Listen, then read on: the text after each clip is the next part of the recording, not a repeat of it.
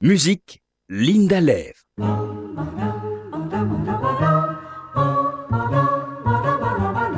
Comprendre le titre d'une œuvre classique. J'ai pensé à cette chronique en me disant que les programmes de musique classique devaient parfois laisser quelques interrogations au public non musicien, voire parfois même au public musicien.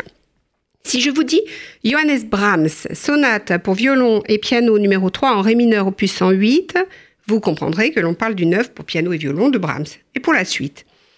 En général, l'œuvre est décrite ainsi: compositeur, forme musicale, instrumentation, tonalité, mode, numéro d'ordre, numéro d'opus, numéro de catalogue.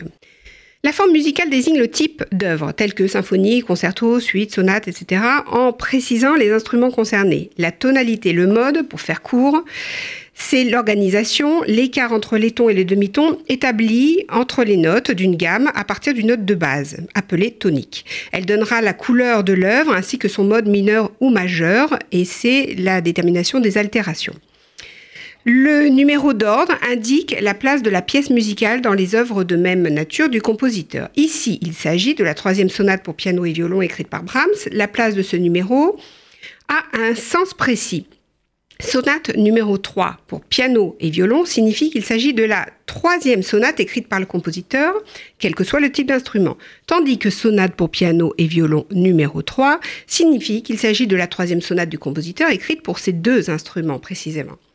Enfin, le numéro d'opus, en abrégé op, en latin opus signifie œuvre, indique la place de la pièce musicale dans l'œuvre du compositeur, attribuée chronologiquement par date de composition ou de publication. Dans notre exemple, il s'agit de la cent huitième œuvre de Brahms, écrite ou publiée.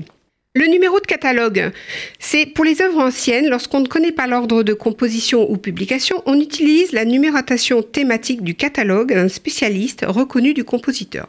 Pour Mozart, on utilise le catalogue Verzeichnis en allemand, excusez mon accent, établi par Köchel, et cela donne K V quatre cent soixante-six par exemple.